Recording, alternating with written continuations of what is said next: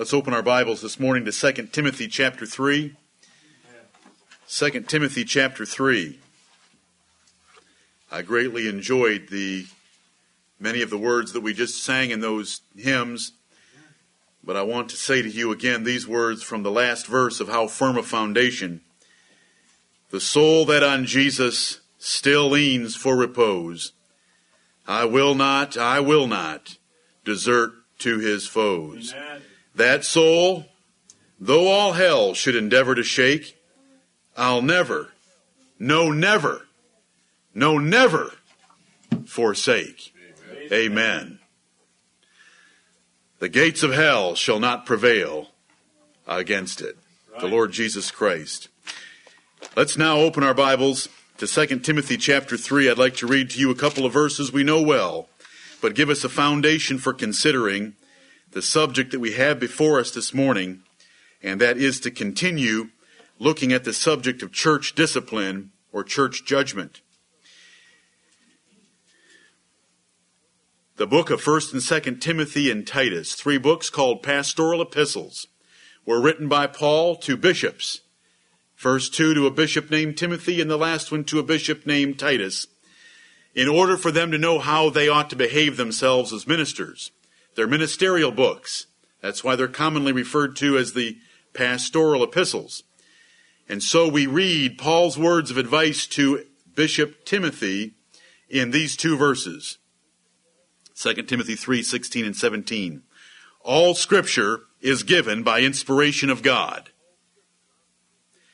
and is profitable for doctrine, for reproof, for correction, for instruction in righteousness, that the man of God may be perfect, truly furnished unto all good works. Amen. That is our confidence this morning that we have in the Word of God, His inspired revelation. He gave it to us. It was not holy men of God by themselves. It was holy men of God as they were moved by the Holy Ghost. 2 Peter chapter 1 and verse 21. We have the scriptures given to us by inspiration from God. They are God's words for us and they're profitable. This is where we go for profit. We don't go to seminaries for profit. We don't go to church manuals written by men for profit. We don't go to our most pragmatic thinking for profit. We don't go anywhere for profit except to the Word of God, and it's profitable for doctrine, for reproof, for correction, for instruction in righteousness. And all of it put together, if a man of God will pay attention to it and follow it, can make the man of God perfect, truly furnished unto all good works. Amen. We can know exactly how we ought to have church discipline in this congregation if we'll humble ourselves to the Word of God. Right. There's thousands of ideas. And if you can't get them out of your mind, they're going to wage war against what I tell you. But what I'm going to tell you is simply what we have in the Bible, and we're just going to leave it there. And he wasn't, we don't have a manual here. We have to hunt and search to find the few references that we do have that pertain to church discipline. There's only one discipline case in the New Testament. And so we read it and we submit ourselves to it. Amen. This is the pattern that God's given. This is perfect. This is righteousness. This is correction if we've ever done it any, any other way. And this is what we're going to do in the case of certain kinds of sins that need to be dealt with that way. As I told you last Sunday, this is not the most pleasant topic to deal with, but it's one that needs to be taught because all the Word of God is profitable. We're going to get it out. Hopefully you'll all hear it and remember it so that we won't have to repeat this very often, but that we'll understand how judgment takes place in a New Testament church. Churches have been divided over this subject many times because of confusion as to how a case should be handled. In a church, we're often related to one another either biologically in families or by friendship. And so when a family member or a friend is up for church judgment, or they've sinned publicly and they need to be dealt with, we have human sentiment warring against our faith in the Word of God.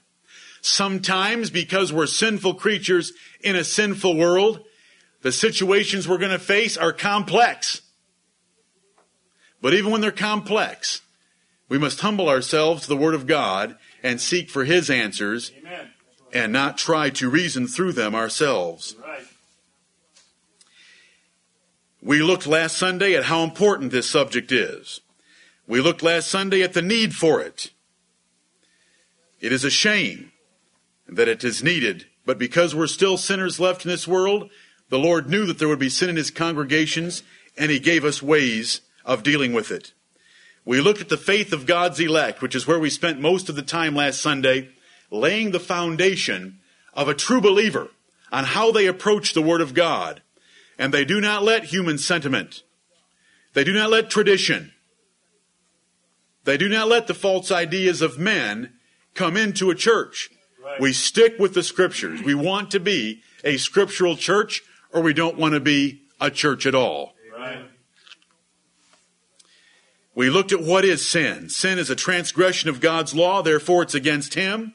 Therefore we identify sin by God's word, not by what you or I might think is wrong, but what the Lord has said is wrong. Right. Because sin is a transgression of His law.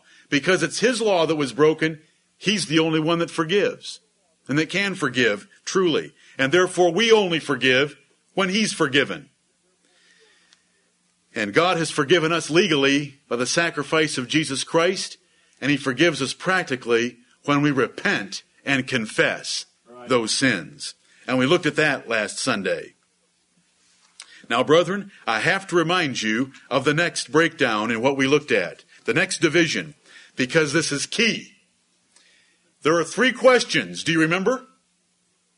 When there is sin in a congregation, we must ask three questions. Is it large or small? A large sin being against God, a small sin being simply a personal trespass between two brothers. The next question we have to ask is Is it private, known only by me or them or both of us or a few? Or is it public where it is known by most? It's of common report, as 1 Corinthians 5 would define it, or it's being named among a congregation, as Ephesians 5 would define it. So we ask that question. And the third question is there repentance or is there abstinence? Right. Now, when you have three variables, and I saw some of your minds fry last Sunday, I don't, I guess you think that the weekend is time for non-thinking. But sometimes you're going to be expected to think in here. If you've got three variables, three questions, and two possible answers for each, how many combinations can you have? Eight. Eight. If you have two on a side, if a cube, which gives it away right there, but two wide, two high, and two deep is eight. Hopefully you all understood that. Here's how we get the eight. If we have repentance, there are small private offenses and small public. Then there are large private and large public. And that's all when there's repentance. So that's four. And then what about where there's abstinence? We have small private and we have small public. Then we have large private and large public. And there's our eight options. And when we look at them, they're all handled a little differently in the Word of God. And we want to learn to recognize them and deal accordingly. I'm going to give you an example this morning uh, just to show you. Let's go to Matthew chapter 5 to show you how we put a sense on Scripture. One of the greatest blessings God has given us, and I do say it as one of them because salvation in Jesus Christ our Lord and the Word of God itself are above this one, but it's an understanding of His Word. Amen. Brethren, there is an outline available for you, and it's, all, it's, not, it's not the work of man, it's by the grace of God. If there's any error in it, it's the work of man. For all the truth that's in it, it's the work of God. It is a blessing by grace, Right. and it is understanding the Scriptures. And you should read that from once a year, you should go back and read that to remind yourself of how you ought to read the Bible. We do not look for the sound of words. Right. So many Bibles are being opened at this very hour in this nation They're opening it up and reading a text and simply giving you the sound of some words that sound good, and they go from there and tell stories and make illustrations and use anecdotes, and you go away with just a sound of a verse instead of a sense being applied to it. Let me give you an example. Matthew chapter 5, verse 38. The Sermon on the Mount is full of opportunities for you to put the right sense right. on words or to run into error. Matthew chapter 5 and verse 38 Ye have heard that it hath been said, an eye for an eye, and a tooth for a tooth. But I say unto you that ye resist not evil. Jesus Christ said, Don't resist evil. Should we put a sense on those words? Definitely. Amen. Or are we going to let, as many would today, tell us that the whole study that we're engaged in right now is wrong and it is unchristian and it doesn't have a place in a New Testament church? Because we're not supposed to judge in a New Testament church because Jesus said, don't resist evil. Now, he looked like he was resisting some evil when he went to the temple one day, didn't he? Amen. an eye for an eye and a tooth for a tooth. Now that's out of the Old Testament law, but it had been abused. That's why Jesus said, Ye have heard that it hath been said. He didn't say, It is written. He said, You've heard these words used over and over. And the Pharisees and the Jews love these words, and we have within us a nature that loves these words when someone wrongs us. We think inside, I need to get revenge. Oh, they think they can get away doing that to me? Well, wait till I do what I'm going to do to them. We say to ourselves, he who laughs last laughs best. We say to ourselves, an eye for an eye, a tooth for a tooth. You do that to me, then I'm going to do that to you. And that is a wicked attitude, and yet the Pharisees pulled it up from the Old Testament with the sound of words rather than their sense. And the sense was in civil judgment for civil offenses, which in Israel were offenses against God, there was an eye for an eye and a tooth for a tooth, which is a very fair, it's as fair as, as a first grader can understand. If someone knocks out someone else's tooth, then the civil authority should knock out their tooth. And do you know what would happen if that were the law? There'd be very few teeth being knocked out. Most everyone else looks at the verse and says, well, everybody would be going around with holes in their mouths. Oh, no, no, no. It would only happen a few times and everybody would have teeth preserved very carefully by everyone. But it is not for us to take that form of vengeance into our own hands. So the sense that we put on these words are what the Lord Jesus is about to explain. The evil that is under consideration in Matthew chapter 5 and verse 39 is the evil of being smitten on one of your cheeks. Precious. That isn't evil. That's a joke. Someone slaps you on one of your cheeks. Big deal. What's the harm? When Jesus said that ye resist not, but I say unto you that ye resist not evil, but whosoever shall smite thee on thy right cheek, turn to him the other also. This is the evil you're not supposed to resist. If someone slaps you, just go ahead and give them the other cheek to slap. It isn't big enough. It isn't large enough. Now you see why I'm tying this verse in to worry about. It's a little tiny personal offense. If any man will sue thee at the law and take away thy coat, let him have thy cloak also. It's not worth going to court for a cloak. Give him your coat also. And 1 Corinthians 6 says the very same thing. He says it is better to be defrauded by your brethren than to take them to court for the smallest matters pertaining to this life. Right. Brethren, this is church judgment. This is judgment. So horrendous, isn't it? It means we let people slap us on the cheek because we want to be like the Lord Jesus Christ. Now, there may be people wearing a little bracelet around today with WWJD on it. What would Jesus do? But listen, I hope that we have that in our souls, not on our wrists. And in our souls mean when someone offends us, we don't let it bother us. Right. And that's what's under consideration here. And this evil is no bigger than small offenses like being slapped on a cheek or having your coat taken away. Verse 41, and whosoever shall compel thee to go a mile, go with him twain. If, if a Roman soldier comes along and is tired of carrying his equipment and he grabs you and says, carry it with me for a mile, go ahead and go with him two miles instead of wanting to strangle him somewhere along the way. Because what's the offense? You've carried somebody's stuff for one mile? That's nothing. That's the evil of Matthew chapter 5. That's the Lord giving us wisdom to put the sense on words. Give to him that asketh thee, and from him that would borrow of thee, turn not thou away. An eye for an eye, a tooth for a tooth, that is civil judgment. By the civil authority, he bears not the sword in vain, Romans chapter 13. But for us dealing with each other, if someone slaps you on the cheek, so what? Your cheek isn't important. My cheek isn't important. But you know what? It's not really our cheek, is it? Right. It's our pride. Amen. And do you know what Jesus would say? Swallow it.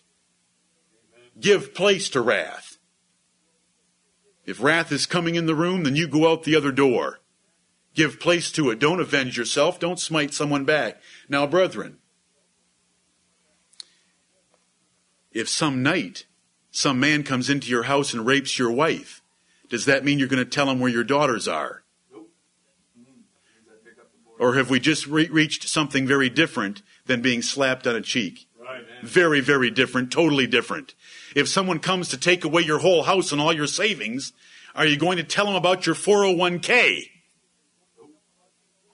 No. We're, we're talking about small matters, and this is putting a sense on Scripture. And I just went through all that for you to understand that there are large sins and there are small sins. Right. The large ones are against God, and that evil we are to resist. And the whole Bible is filled with us resisting that kind of evil. That's why in 1 Corinthians chapter 5, Paul would say, let us not keep the feast with the leaven of malice and wickedness, because that is evil against God.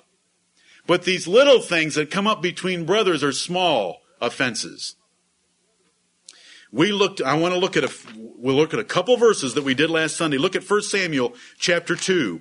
I want you to be established in this difference. I hope that that little short review of Matthew 5 helped. Amen. And yet today, in our enlightened society, when men have the Bible on disc, and they have Strong's Concordance on disc, and they have all these helps on disc, you would think that misunderstanding the Bible would be an impossibility in the year 2001. But in fact, it's a much greater probability Amen. because the Lord is blinding the earth. Right. But He's been gracious to us, and we can never be haughty about it. It is pure mercy that we see and that we understand. What I just showed you from Matthew 5 is rarely known. Amen. They run into Matthew 5, 6, and 7 to say that Jesus taught a whole new brand of religion in the New Testament and that it's nothing like the religion of the Old Testament. That the kingdom of heaven of the New Testament is a God of love, totally different from the Old Testament. The Old Testament was an eye for an eye, a tooth for a tooth, and Jesus, and Jesus condemned that statement in the New Testament. Oh no, he didn't. He just condemned you misapplying it by taking it personally. Amen. If we had a nation that was righteous and following God's law under the New Testament, the minister of God that would be the authority over our country would still take the sword up and he wouldn't take it up in vain. And he'd be still knocking out teeth and gouging out eyeballs if that was called for in a case of civil judgment. But we don't have. We don't have righteousness like that in the high places, and so this passage was abused. 1 Samuel 2:25 Eli speaking to his two wicked sons who were grown priests. 1 Samuel 2:25 If one man sin against another, the judge shall judge him. But if a man sin against the Lord, who shall entreat for him? Notwithstanding they hearken not unto the voice of their father, because the Lord would slay them. This verse tells us that there are sins between men and there are sins against God. Sins between men, which is in the Bible, it's called plea against plea. One man says, I'm right. Another man says, no, I'm right. And so what is the, what the Lord set up for when one man says, I'm right, and another man says, no, I'm right? Judges. Plea against plea, blood against blood, stroke against stroke, precept against law, commandment against statute. You can go look it up. There were judges that had to sit, and these little people. And that's what we are when we're not glorious. Little people. Little people coming and saying, well, he did this to me. And little Johnny over there says, well, he did that to me.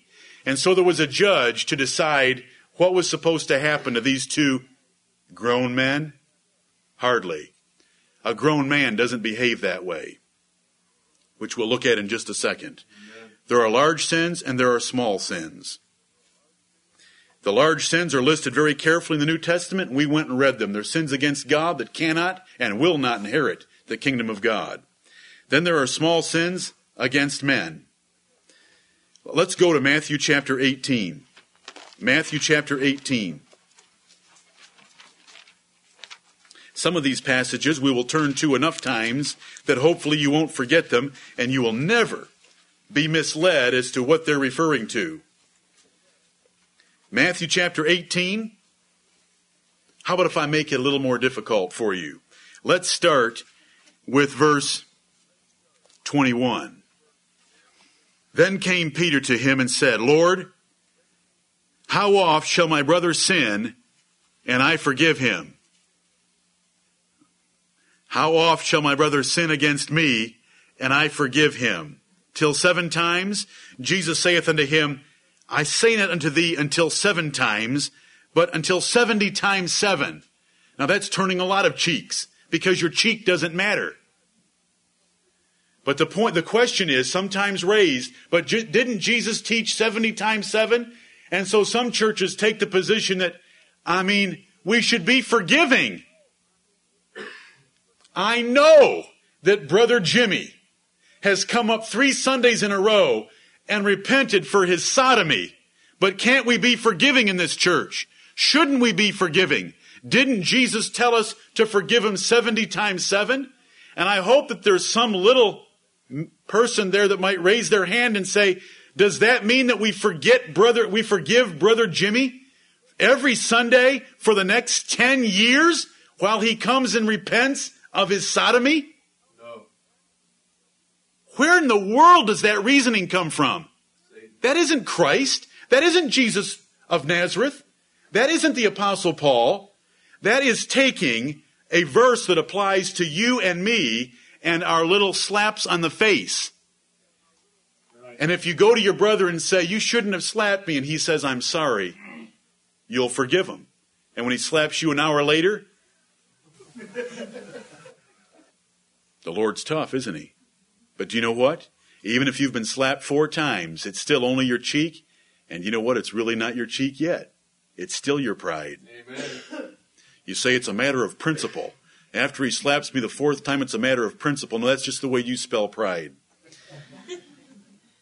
Don't don't play that game. I'm, my natural man's as good at it as yours is, and that's why it recognizes yours. The spiritual man says it's pride, and I shouldn't have any. And that's what 70 times 7 is all about. The little matters between brothers and sisters. And they come up all the time. And if we're glorious, we'll forgive and forget, we'll repent when we're confronted, and they're buried and forgotten. But let's look back a few verses at verse 15. Matthew 18, 15. Moreover, if thy brother shall trespass against thee, notice in both places it's a sin against a brother. It's not a sin against God.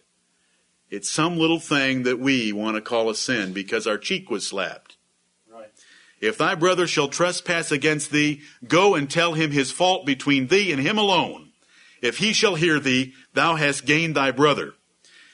And it was Peter that came up to him a few verses later and said, how, how often do I have to do that? Do I get to draw a line in the sand at seven times? And Jesus, knowing where Peter was going, said, no, 70 times seven, just to cover the situation and to remind us that in these little matters, they're nothing. You should be able to repeat them over and over in a day if we have any grace in our lives. Right. Look what God's forgiven us, and we're not talking about anything like that. And isn't that what the whole New Testament teaches? That we ought to forgive one another for Christ's sake, who's forgiven us? Amen. There are small sins and there are large sins. Then there are private and public sins. This sin right here, Matthew 18, 15, is it public or private? Verse 15. It's private in verse 15. If thy brother shall trespass against thee, go and tell him his fault between thee and him alone. You've got a matter with your brother. More may have seen it than just the two of you. And you go take care of it with him privately. And you keep it private. But it doesn't really matter in these little things because if you don't get resolution with when you go yourself, you take one or two more to have witnesses. And if you don't get resolution, then according to the 16th verse, then you go to the 17th verse, which is to tell the whole church. And then it becomes public. But because it's a small matter, it's dealt with very differently. The church is going to decide. The church will sit just like a judge sat in the Old Testament and will decide what he and he ought to do. You know, he did this to me. Well, he did that. And so the church would settle that matter. And if the parties accepted the church's judgment, then they could all be accept there would be no exclusion. They would remain as members, members in good standing, in full fellowship, and it would be the church simply being a judge in a small matter. But if they didn't accept that judgment, then there would be a, right there, an act of public variance against the judgment of the church, which as Christ has said, is the judge in such small matters, and you would have public variance and someone would be excluded. Public sins. Let's go back to 1 Corinthians chapter 5 and read that passage there again. 1 Corinthians chapter 5. We are belaboring this subject because in the average church, the average conservative Bible based King James Bible quoting church, they do not know how to handle discipline cases. They do not have a set of rules. They do not know how to take the Word of God and apply it. Sometimes they forgive, sometimes they exclude. And that just creates division because it's inequitable. It's unrighteous. We want to be consistently righteous at all times with what the Lord's shown us. Amen. 1 Corinthians 5 1, it is reported commonly that there is fornication among you. Now, this is fornication is a sin against God. You may be able to say, well, it's a sin against a person too. This is a sin that God lists in the New Testament as being against him. The, the fact that a person was injured is nothing compared to the injury against God. Amen. And so it's a sin against God that cannot inherit the kingdom of God, as you can read later in this chapter and the next chapter about the sin of fornication. But this fornication is not private. There's fornication that occurs in people's minds. No one knows about it except them and God. That's a very private sin fornication could occur between two church members and no one ever know except those two church members. That would be a private sin. But this one was of common report. It is reported commonly. That is, it is generally known. The majority of people already know about this and are talking about it. It's being reported commonly. Everyone knows. And he didn't ask for them to examine the case, do an inquisition, find out more details, make a public display, see if there's any repentance. There was none of that, brethren. And hold with me. We hold to the Word of God. Amen. We do not care what you think, and we do not care what I think. We stick with the Word of God. The Apostle Paul did not write and say, Would the able brethren labor with this man for a few weeks to see if he can be brought to repentance? And this is the only case of church judgment in the New Testament. This is the case we go to, and we pattern ourselves after this. If we end up in error by following this, then the Lord did not give us a good enough Bible. And we're not going to be in error following 1 Corinthians chapter 5. Right. The Lord gave us a good enough Bible because that's what I started with this morning for Amen. an obvious reason. Because all scripture is given, it's profitable to make the man of God perfect, truly furnished unto all good works. The apostle Paul did not ask if this fornicator was repentant or not. It didn't matter because it was now a sin of common report where everybody was talking about it and it was being named in the congregation. It was a disgrace to the name of Jesus Christ. It was hideous to have the Lord's Supper with such an individual that it was so well known. Put him out and let God deal with him. Hopefully his flesh will be destroyed and his spirit saved and we can take him back in, which they did in the second epistle. That's a public sin. Now we can divide sin up, can't we? Since we have to ask the question, is it small or large? And since we need to ask the question, is it public or private? That means we have small private and small public.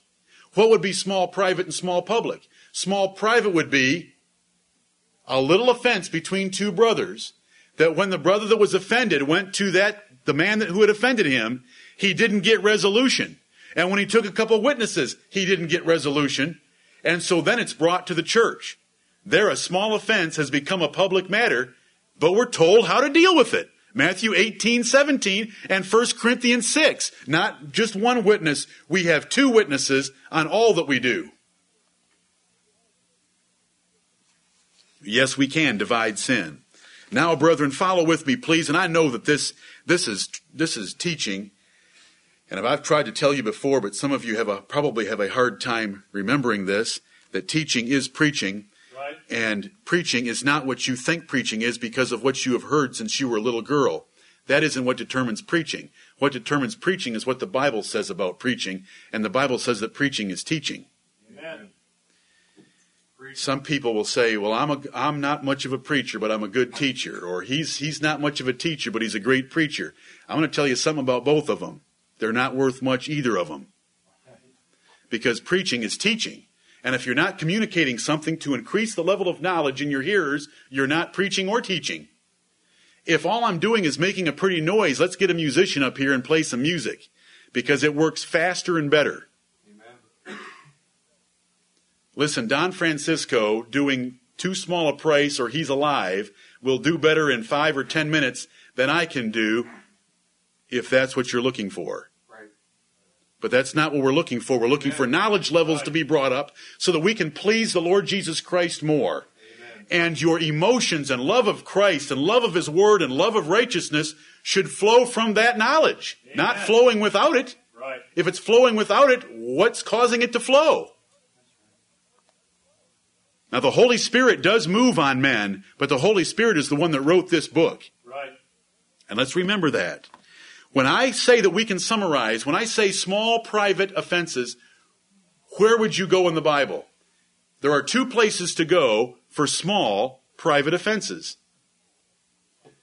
Matthew 18, 1 Corinthians 6. If I say large private sins, where do we go? How are large private sins dealt with? Let's go to Galatians chapter 6. Galatians chapter 6. I love this, brethren. The Lord has been good to us. Amen. If we don't rightly divide the word of truth, we're going to end up ashamed. You know, we read a psalm this morning, Psalm 71 and verse 1, that said, I'm going to put my trust in the Lord. Let me not be put to confusion. Well, we can read that verse all we want, but if we're not going to rightly divide the word of truth, we're going to end up in confusion while we're saying we're putting our trust in the Lord. We need to right, study to show thyself approved unto God, a workman that needeth not to be ashamed, rightly dividing the word of truth. And here's how we divide. Large sins. Galatians chapter 6. Brethren, if a man be overtaken in a fault, ye which are spiritual, what kind of members are, what kind of members are the spiritual members? Let, every member in a church should be a spiritual member. Amen. But a member that's overtaken in a fault, is he a spiritual member? Nope. He's a carnal member.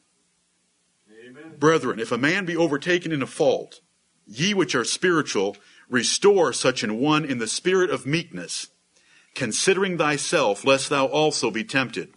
Now, does that sound like smiting someone on a cheek? Or if someone has smitten you on a cheek, and you're going to restore them, or you've seen someone smite someone else and you're going to restore them in a small matter, what is the temptation that you're talking about? This is, these are large matters. These are large matters where a person needs restoration because they've been overtaken. They're drowning. They're being crushed. Their soul's being destroyed. They're carnal and it requires a spiritual man. It doesn't require a spiritual man to go take care of well, he loaned $5 to Sister Susie last week and she didn't pay it back this Sunday. That doesn't take a spiritual man. That's why in 1 Corinthians chapter 6, do you know what kind of men it says can handle those situations? The least esteemed in the church. Right. Are you, are you all following me? Amen. I'm trying to rightly divide the word of God and tell you what Galatians 6 is talking about. It's large sins where a man's overtaken and it's crushing him and controlling him. Brethren, if a man be overtaken in a fault, ye which are spiritual, restore such an one in the spirit of meekness, considering thyself, lest thou also be tempted. Bear ye one another's burdens, and so fulfill the law of Christ. This is how we serve one another. When we see a brother overtaken in a fault, a sin has come upon him and caught him. A sin is holding him. He's been taken by it. It's our job to go as spiritual brothers and restore such a one. Restore him to what? To membership? No, he's not out of the membership.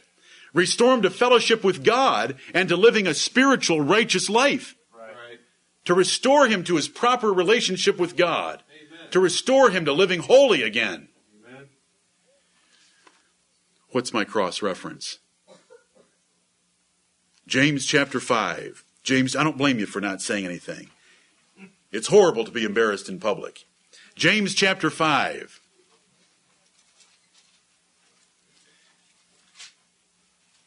James chapter 5. These are the two passages we go to for large sins, which are sins against God, that are still private. James 5, 19 and 20.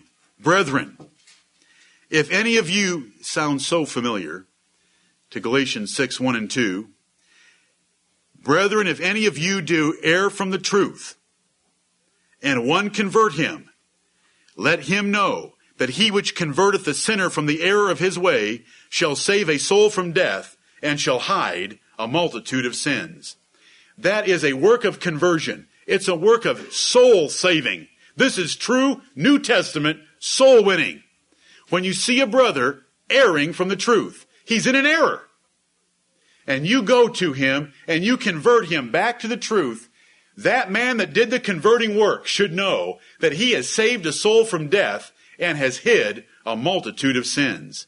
What kind of death? The same kind of death that we beat our children for. Do you know the Bible says, Thou shalt beat him with the rod and shalt deliver his soul from hell? And if thou beatest him with the rod, he shall not die because you'll save him from death.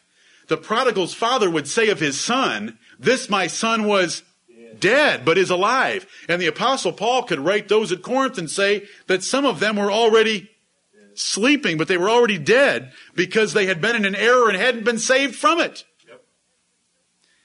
And we can hide a multitude of sins. How do you hide a multitude of sins? By getting a man to repent and forsaking them, leaving them, and coming back to the right way. And those all get buried in the, under repentance and the forgiveness of Jesus Christ. Remember, He doesn't owe you anything, and He doesn't owe the church anything. If a man has sinned even against God, large sins, huge sins, but they're private, He doesn't owe that, He doesn't owe you righteousness. He doesn't owe me righteousness. He owes God his righteousness. And so when God forgives him because you convert him and he confesses and he repents and he turns from his wicked way, you have hid a multitude of sins. You've hid what he's already done and you've hid him doing any more because you've converted him from the error of his way. Just over a couple of pages to 1 Peter chapter 4. Same, we have the same expression about a multitude of sins. 1 Peter 4 8 and above all things, have fervent charity among yourselves, for charity shall cover the multitude of sins. There it is again. Have fervent charity among yourselves. Do you know what the, do you know what our heart likes to see? A brother in error. The human heart loves to see a brother in error because then we're able to be a Pharisee and condemn because they're in an error and we're not. Paul knew this when he wrote the definition of love in 1 Corinthians chapter 13 in verse 5 or verse 6 he said, "Rejoiceth not in iniquity, but rejoiceth in the truth." Why in the world would he write that except we have within us something so the heart is deceitful above all things and desperately wicked. It is so wicked that we love to see, we love to catch, we love to know that other people have sinned so that we can exalt ourselves over them in our precious little hearts. But true love doesn't rejoice in iniquity. It does not rejoice in seeing that. It rejoices in the truth. It rejoices when it sees everyone doing righteousness, Amen. even if they all appear to be doing it better than you. Amen. You're rejoicing in it. And when we have fervent charity among ourselves, it can cover a multitude of sins. Because guess what? We're all still sinners. Amen. Repentance is a key. Repentance is a key, brethren, to dealing with sin. Look at Luke chapter 3. Luke chapter 3. In the 15th year of Tiberius Caesar, John the son of Zacharias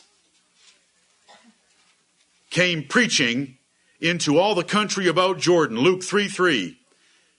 Preaching the baptism of repentance for the remission of sins. Repentance. John came preaching repentance. And according to Matthew chapter 3, when the Pharisees came out to be baptized of him, what were his words to them? Praise the Lord! Praise the Lord for this fruitful season that we're having by the grace of. Who hath warned you to flee from the wrath to come? You hypocrites, bring forth therefore fruits meet for repentance. Show me some real repentance by some works. That's what John said, because repentance is key. His baptism was called the baptism of repentance, and things didn't change at Pentecost, because when the men and brethren said, What shall we do? Peter said, Repent and be baptized. To repent is to turn from our false way of living and to hate that way and to turn to Christ and to repudiate that way and to replace it with living for Christ in our lives. True repentance. It's not mere words. It is a change of life. It is being conformed to God, being transformed to God instead of being conformed to this world.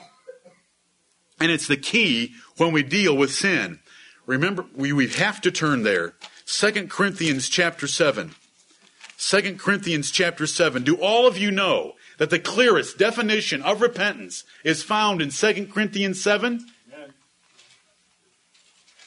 We want you to learn that so that you know where to go when you're wondering, have I repented? Has my wife repented? Have my children repented? Has anyone repented? Here's where we go. 2 Corinthians 7, verse 10. For godly sorrow worketh repentance to salvation not to be repented of. Godly sorrow. There is such a thing as godly sorrow for sin. And what does it work? It works repentance what kind of repentance? Repentance that results in salvation. What salvation are we talking about? Where a person is saved from their sins to live a different way. It says not to be repented of. You say, well, does that mean he can never, ever, ever go back? No. You know what it's talking about, don't you? Amen. The guy that says that he is delivered from something and he goes right back into it like a pig to its vomit or a fool to his folly. I mean, a dog to its vomit or a pig to wallowing. Because we're not going to reach perfection here. But there sure is a big difference between this kind of, it's, it, it's set in distinction to this kind of sorrow. But the sorrow of the world worketh death. What's the sorrow of the world? I'm sorry, I'm sorry, I'm sorry, I won't do it again. Daddy, daddy, I won't do it again. Please don't beat me, please don't beat me, daddy, I won't do it again. That's the sorrow of the world. Now, we're all we're adults that I'm speaking to mostly. Do we ever do that? We may not use that tone of voice. We may not talk quite so fast, but we're caught. What is little Johnny saying? I'll go ahead and use my name. What is little Johnny saying as his mother approaches him with a belt in her hand? He's saying, You caught me, and so I'm going to make a loud noise in the hope that 20 stripes will be reduced to 10. There isn't true repentance. And what happens after mommy is gone and he really wanted something? Johnny goes and does it again. That is the sorrow of the world that doesn't work true repentance. That is what verse 10 is teaching. But true repentance brings salvation and it's godly sorrow not to be repented of. You're not just falling back in, into it over and over again. You're saved out of it by the grace of Christ. You can't keep falling back into it and tell us you ever knew anything about repentance. It's not repentance. You say you're, you're describing an awfully hard line. What kind of a line do you think we should describe? We should describe one the Bible says. And what it says is this.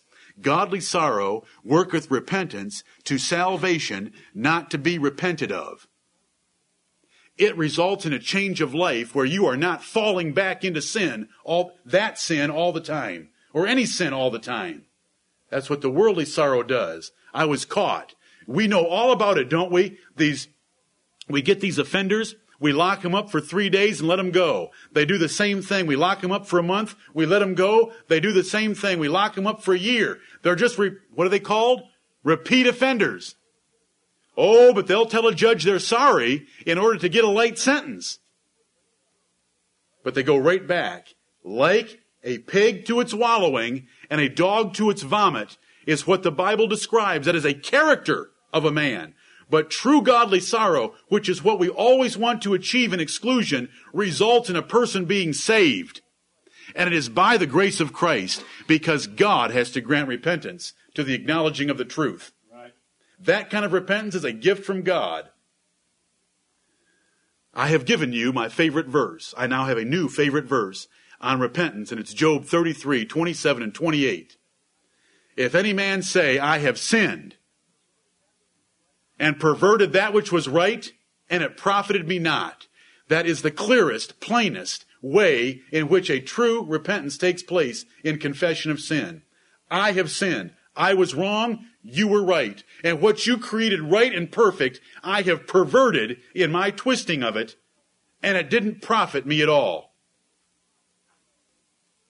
And until you get to where you're saying that about your sin, you do not have godly sorrow about it yet because one of those three clauses or phrases is bothering you and you're not willing to give it up. You have to repudiate your sin to have true repentance. And that kind of repentance results in salvation. That's what Zacchaeus did. When Zacchaeus, I, I know, I know when, I've, when I'm repeating. When Zacchaeus jumped out of that sycamore tree and that crowd murmured, and they all knew that he was an extortioner, and he was a rich man because of his extortion. He said, Lord, I sell half my goods and give them to the poor, and if I've wronged any man, I'll restore fourfold. Jesus said today, salvation has come to this house. That is repentance because of the, the great zeal in restitution for what he had done wrong. Sins vary. Some take longer to prove whether a man is truly repentant or not. But in a financial matter like that, where a man was willing to sell half his goods to give to the poor and restore fourfold on any wrong he had done? Jesus said today, salvation's come to this house. Right. Repentance has to precede forgiveness. You know, in Matthew 18, when you go to your brother, even on a small matter, repentance precedes forgiveness. You go to, you go and tell him his fault between thee and him alone. If your brother hears you, that means he says he's sorry. That means he hears that you were offended, and so he apologizes for it, and you forgive him, and it's over. But there it is, repentance preceding forgiveness. That's why Peter said a few verses later, Lord, how often do I have to go and forgive my brother when he repents? And Jesus said, well, in these small matters, it doesn't really matter, Peter. You're missing the whole point.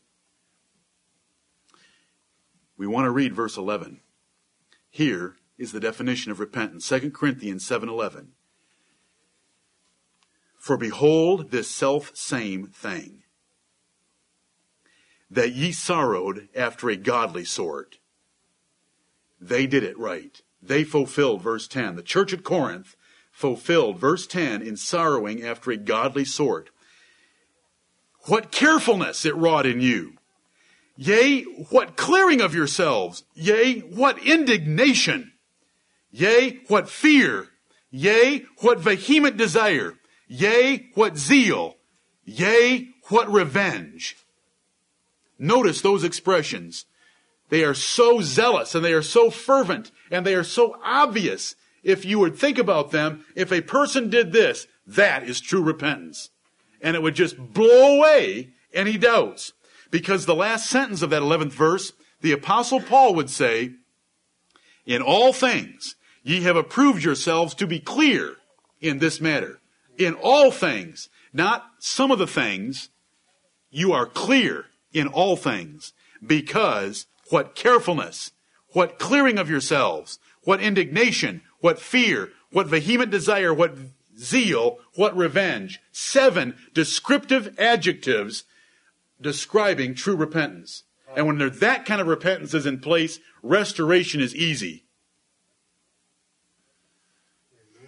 But brethren, that kind of repentance isn't easy. That kind of repentance is a gift from God because he can leave you bound in, by the cords of your sins. Proverbs chapter 5 and verse 22. You can destroy your soul with some sins. Proverbs chapter 6 and verse 32. And unless God gives you repentance, you're in trouble. And that is why I have warned you don't ever go into a sin thinking, well, after I sin or if I sin, then I'll repent and confess it and then God will forgive me. That is not how we live. It's easy to talk that way on this side of sin. But once you get into sin, you will not find confession and repentance and forgiveness so easily. The Lord will not let you play with Him that way. That should make righteous spiritual sense to you, and He doesn't. You destroy your soul. You deceive your soul. You harden your soul. You cauterize your soul. What does the Bible say? Their conscience seared with a hot iron. When you, you go into that sin presumptuously thinking, well, there's so much forgiveness with God, I'm just going to do this, and then I'll go ahead and confess it and be forgiven. You step through that doorway called sin, and you're going to have your conscience seared with a hot iron. And according to Hebrews chapter 3, your heart's going to be hardened.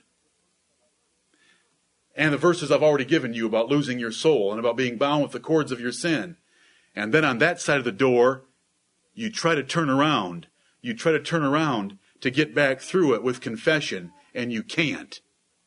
Because you've played the fool, and the Lord's going to leave you there for a while. And brother, He can leave you there forever if He chooses to. He does not owe you the gift of repentance or the grace of repentance to find peace with Him. True repentance is not that easy. It is a gift from God.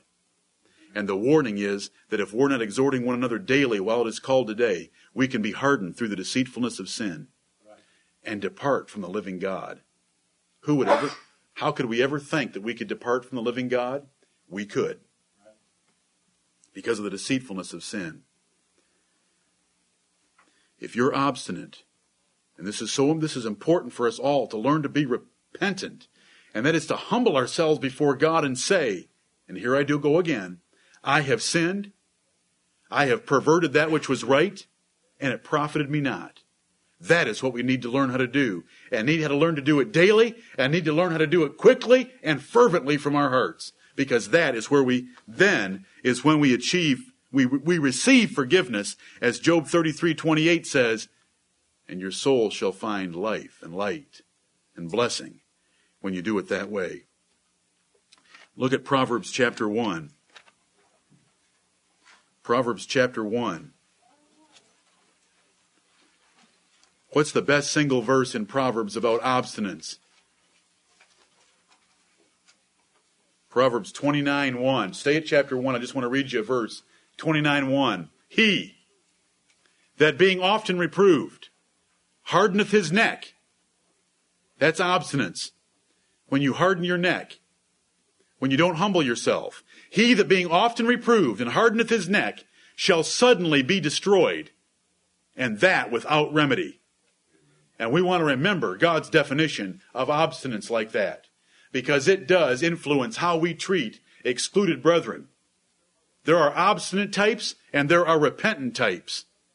And we're going to show a difference because God's word shows a difference. Right. One needs more encouraging and one needs more rebuking and warning. In Proverbs chapter 1 verse 24, because I have called and ye refused. 124.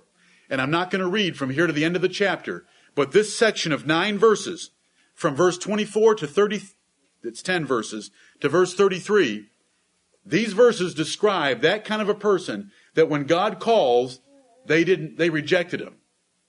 They didn't want to repent. They didn't want to heed his warnings. They didn't want to obey him. So then when they call, he will not hear. Verse 26 I also will laugh at your calamity. I will mock when your fear cometh. Verse 28 Then shall they call upon me, but I will not answer. They shall seek me early, but they shall not find me, for that they hated knowledge and did not choose the fear of the Lord. That is obstinance. And brethren, we must hate that with a holy hatred, never to have that in our hearts, no matter how favorite our sin might be. And there shouldn't be favored sins. We should hate them all. But to ever have this kind of an attitude of when God called in verse 24, we refused. If, if right now, if at any time you ever read a verse or hear a psalm or a song or you're convicted by the Holy Spirit himself to know that you have a sin in your life, that is God calling. Don't refuse. Right. If you refuse, he will mock when your fear comes and you're calling for help. Repentance is so key to our relationship with God. Brethren, we have three questions to ask. Is the sin large against God or is it small against man? Is it public or is it private? Is the person repenting or are they obstinate? And those three questions create eight possibilities that the Word of God gives us. Those small matters of Matthew 18 that we looked at briefly are covered also in 1 Corinthians 6, and they are called, and this is wonderful terminology for us, the smallest matters. And they're called the smallest matters that pertain to this life. When we sin, we are sinning against the God of heaven. And they are things that aren't allowed in heaven in the next life. But the smallest matters, that's what they're called in 1 Corinthians chapter 6. We want to keep those in their category of the small sins because they're between men. What are some examples? The example that I've given you before is loaning a tool to a brother, a jigsaw. And when you get the tool back, the power cord's been ripped off. The jigsaw has been ruined. But he gives it back to you, you know, throws it in your trunk on a Sunday after church, and you go home and Wednesday you go looking for that jigsaw, and you open the trunk and there's your jigsaw with the power cord torn off it. That's an offense between brothers. A sister dents your car in the parking lot. She's just learning how to drive, and she backs her car out and puts a little dent in your car. That's a little offense between brothers and sisters in a church. It's not a sin against God. It's a denting of your car.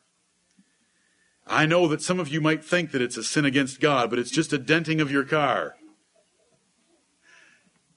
It's, a, it's such a small matter, but such small matters can sometimes kindle large fires, can't they? A, bri- a brother hires your son and then lays him off. So, that's a matter between brothers. And that's something that you can go and deal with with a brother. He hired your son, you should be thankful, and he's laid him off. He might have good cause and he might not have much cause. That's for you to go and take care of between yourselves. A sister makes some remark that your car is older than the hills, and that just burns you up. A remark. And you happen to hear the words, your car is older than the hills, and so you're offended. A brother won't allow your son to date his daughter, and so you're offended. These are little matters between brothers. I've tried to give a variety. All of these are little issues between two brothers, between two sisters, between a brother and a sister, all of which can be taken care of several ways. And there's a glorious way, brethren, and it's Proverbs 19 and verse 11. Proverbs 19 and verse 11. Every matter like this, most every matter like this, can be taken care of very easily. Proverbs 19:11 says, "The discretion of a man deferreth his anger." That means he gives place to it and puts anger off. I don't want to get angry. I'm not going to get angry. And it is his glory to pass over a transgression. That is a Christian. Proverbs 19:11 is the description of a Christian because that is grace in your life. That is having love and peace and long suffering and gentleness and goodness and meekness. All of that is wrapped up in Proverbs 19:11. This is the glorious way to handle those personal offenses to overlook it. And do you know what the Bible tells you when you're able to do that? You are a glorious person. Amen. This does not mean, and no matter how many times I say this, some will forget this. This does not mean that you don't do anything about it and you stew about it in your soul and you hold a grudge in your heart and you have bitterness toward that person for the next three years. But you didn't go, Matthew 18, and so you sit before your little statue made to yourself and worship there and say, I was glorious. Oh no. This is passing over. And if you pass over it, that means you didn't stop to pick it up and put it in your pocket. Do you know what I'm talking? Oh, we're so good. I'm not going to go to Matthew 18. I'm more glorious than that. No, the reason you're not going Matthew 18 is because you're a big chicken. And it's called fear. That's why you're not doing Matthew 18. It's not because you're glorious. It's because you're wicked. You're going to hold bitterness and hatred in the congregation uh, because of your fear. When the glorious thing is you pass over it. That means you forget it. You cannot recall it and you never will recall it. There's no other way around that. If you can recall it and you ever do recall it, you are a hateful person. Or otherwise, you wouldn't be able to, and you wouldn't because it would be a violation of your glory. Because your glory is you just pass over it. That's 1 Corinthians 13. Believeth all things, hopeth all things, beareth all things, endureth all things. That's true Christian love. That's how you handle these little personal things when they come up. In fact, the apostle Paul would go so far in 1 Corinthians 6, he would say, in these little matters, it's better simply to be defrauded. Right. You can, 1 Corinthians chapter 6. Somebody will say, there is no way I am not going to put up with being defrauded. You haven't learned the love of Christ. You've defrauded him so many times, and he still loves you. 1 Corinthians chapter 6, verse 7. Now therefore there is utterly a fault among you. Now listen to these words. Now therefore there is utterly a fault among you. And what's the fault? Because ye go to law one with another. You're going to court over these smallest matters. Why do ye not rather take wrong? Why do ye not rather suffer yourselves to be defrauded? Nay, ye do wrong and defraud, and that your brethren. Now, can you follow the reasoning there? If someone defrauds you by taking the power cord off your jigsaw, if you don't handle it in a godly way, you are guilty of defrauding in God's opinion. And that is in a hateful way, simply wanting to get your money back. Because Jesus taught the standard of righteousness. What does a jigsaw cost these days? Seventeen ninety five. Seventeen. Mark, when we borrow a jigsaw from you, we'll remember that you think it's worth two hundred, and we will take excellent care of it. But a cheap jigsaw can be bought for nineteen ninety five, and I didn't mean that in any. There's different levels of jigsaws, and he's absolutely right. It's nothing. It's a slap on the cheek. What if you had to go out and buy a new jigsaw? You have a choice. I can go confront that brother about that power cord and make him buy me a new jigsaw. That thing is three years old. And if he doesn't want to do it, then I'm going to take with me one or two witnesses. And if he won't listen to them, by then, several men will know what a stingy, irresponsible person he is when he borrows tools. Then I'm going to bring it before the church. And the whole church will know that I was abused and defrauded. And I'm going to get myself a new jigsaw. God's prepared a place for people that think that way. There isn't a Christian bone in that person's body. I hate that kind of spirit. And you know what? We all have it within us. I may have exaggerated a little bit, but you all get the message. We have that in us. But the glorious thing is to pass over a transgression. What's the cost? Jesus would say if you get smit, if someone smites you on the cheek, go ahead and give him your other. If they take a cloak at, at law, then go ahead and give them your coat also. If someone wants you to go a mile, go with them too. If someone costs you $17.95, replace it. But you have the option.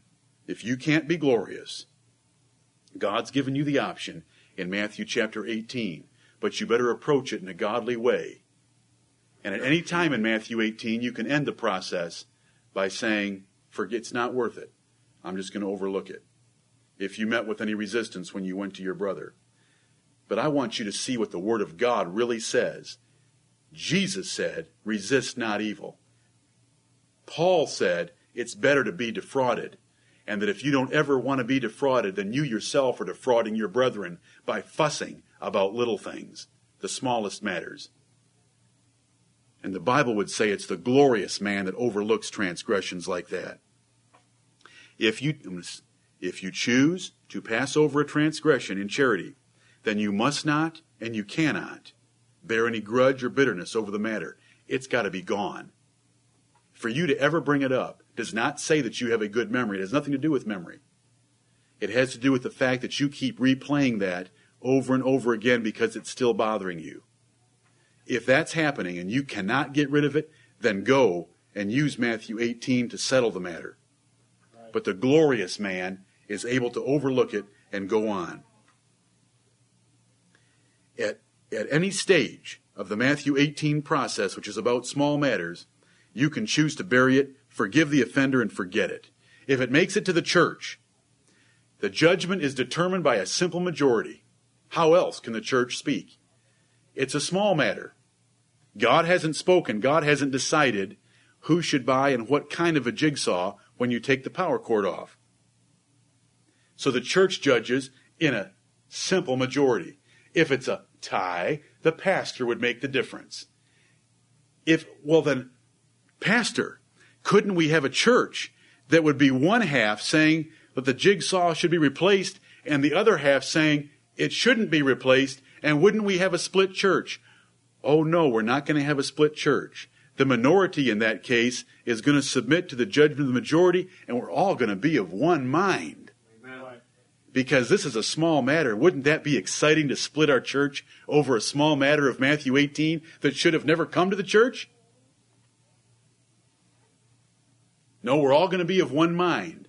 And if the major- if the minority wants to make a deal out of it and not submit to the majority and create a stink, it's public variance. It's strife. It's sedition. It's horrible. And it's not going to happen in this church as long as I'm your pastor, the Lord willing. It's my job to keep those things from happening by the grace of God. If the guilty party in a small matter like this refuses to hear the church, he's excluded from the communion of the church for variance because he would not submit to the judgment of the church. And so he's wanting to be different, not willing to submit. He's excluded from the communion just as those guilty of any large offense in 1 Corinthians chapter 5, because then the small matter is no longer a small matter, because the church of Jesus Christ, where God has given them authority, has judged, and that person is not submitting. And now it's a large sin. If the guilty party hears the church and resolves the matter satisfactorily, he's saved, and the matter ends there, forever. Forever. Not when it comes up the third time do we bring up the other two for additional evidence. It's over. Now, can we have something like that known publicly by the whole church and take that brother back into our number? Absolutely. How can we do it? And we can't do it in 1 Corinthians 5. Because it's the smallest matters. Right. It's the smallest matters. It's not a sin against God. If the church decides replace his jigsaw and the, and the brother says, I'll be happy to, and he goes and replaces the jigsaw, that matter is over and he's taken back into the congregation, all we saw was some temporary, all we saw was some temporary stubbornness. But he resolved the issue by purchasing the jigsaw, obeying the judgment of the church. He's received, he's kept in the membership. He's not put out. We're able to know about a sin like that. And yes, it was commonly reported among us, but it was a small matter that doesn't matter. And that's how we're able to keep it in. Brethren, I'm going to end right there. May the Lord bless the preaching and the teaching of His Word. May we all strive from this subject. May we all strive to have the Spirit of the Lord Jesus Christ. I say unto you, resist not evil. But if, if someone smite thee on the one cheek, turn to him the other cheek also. What a loving, gracious, glorious way to live with other sinners. And if we would all do that, we'd be greatly blessed. May the Lord bless us to live that way.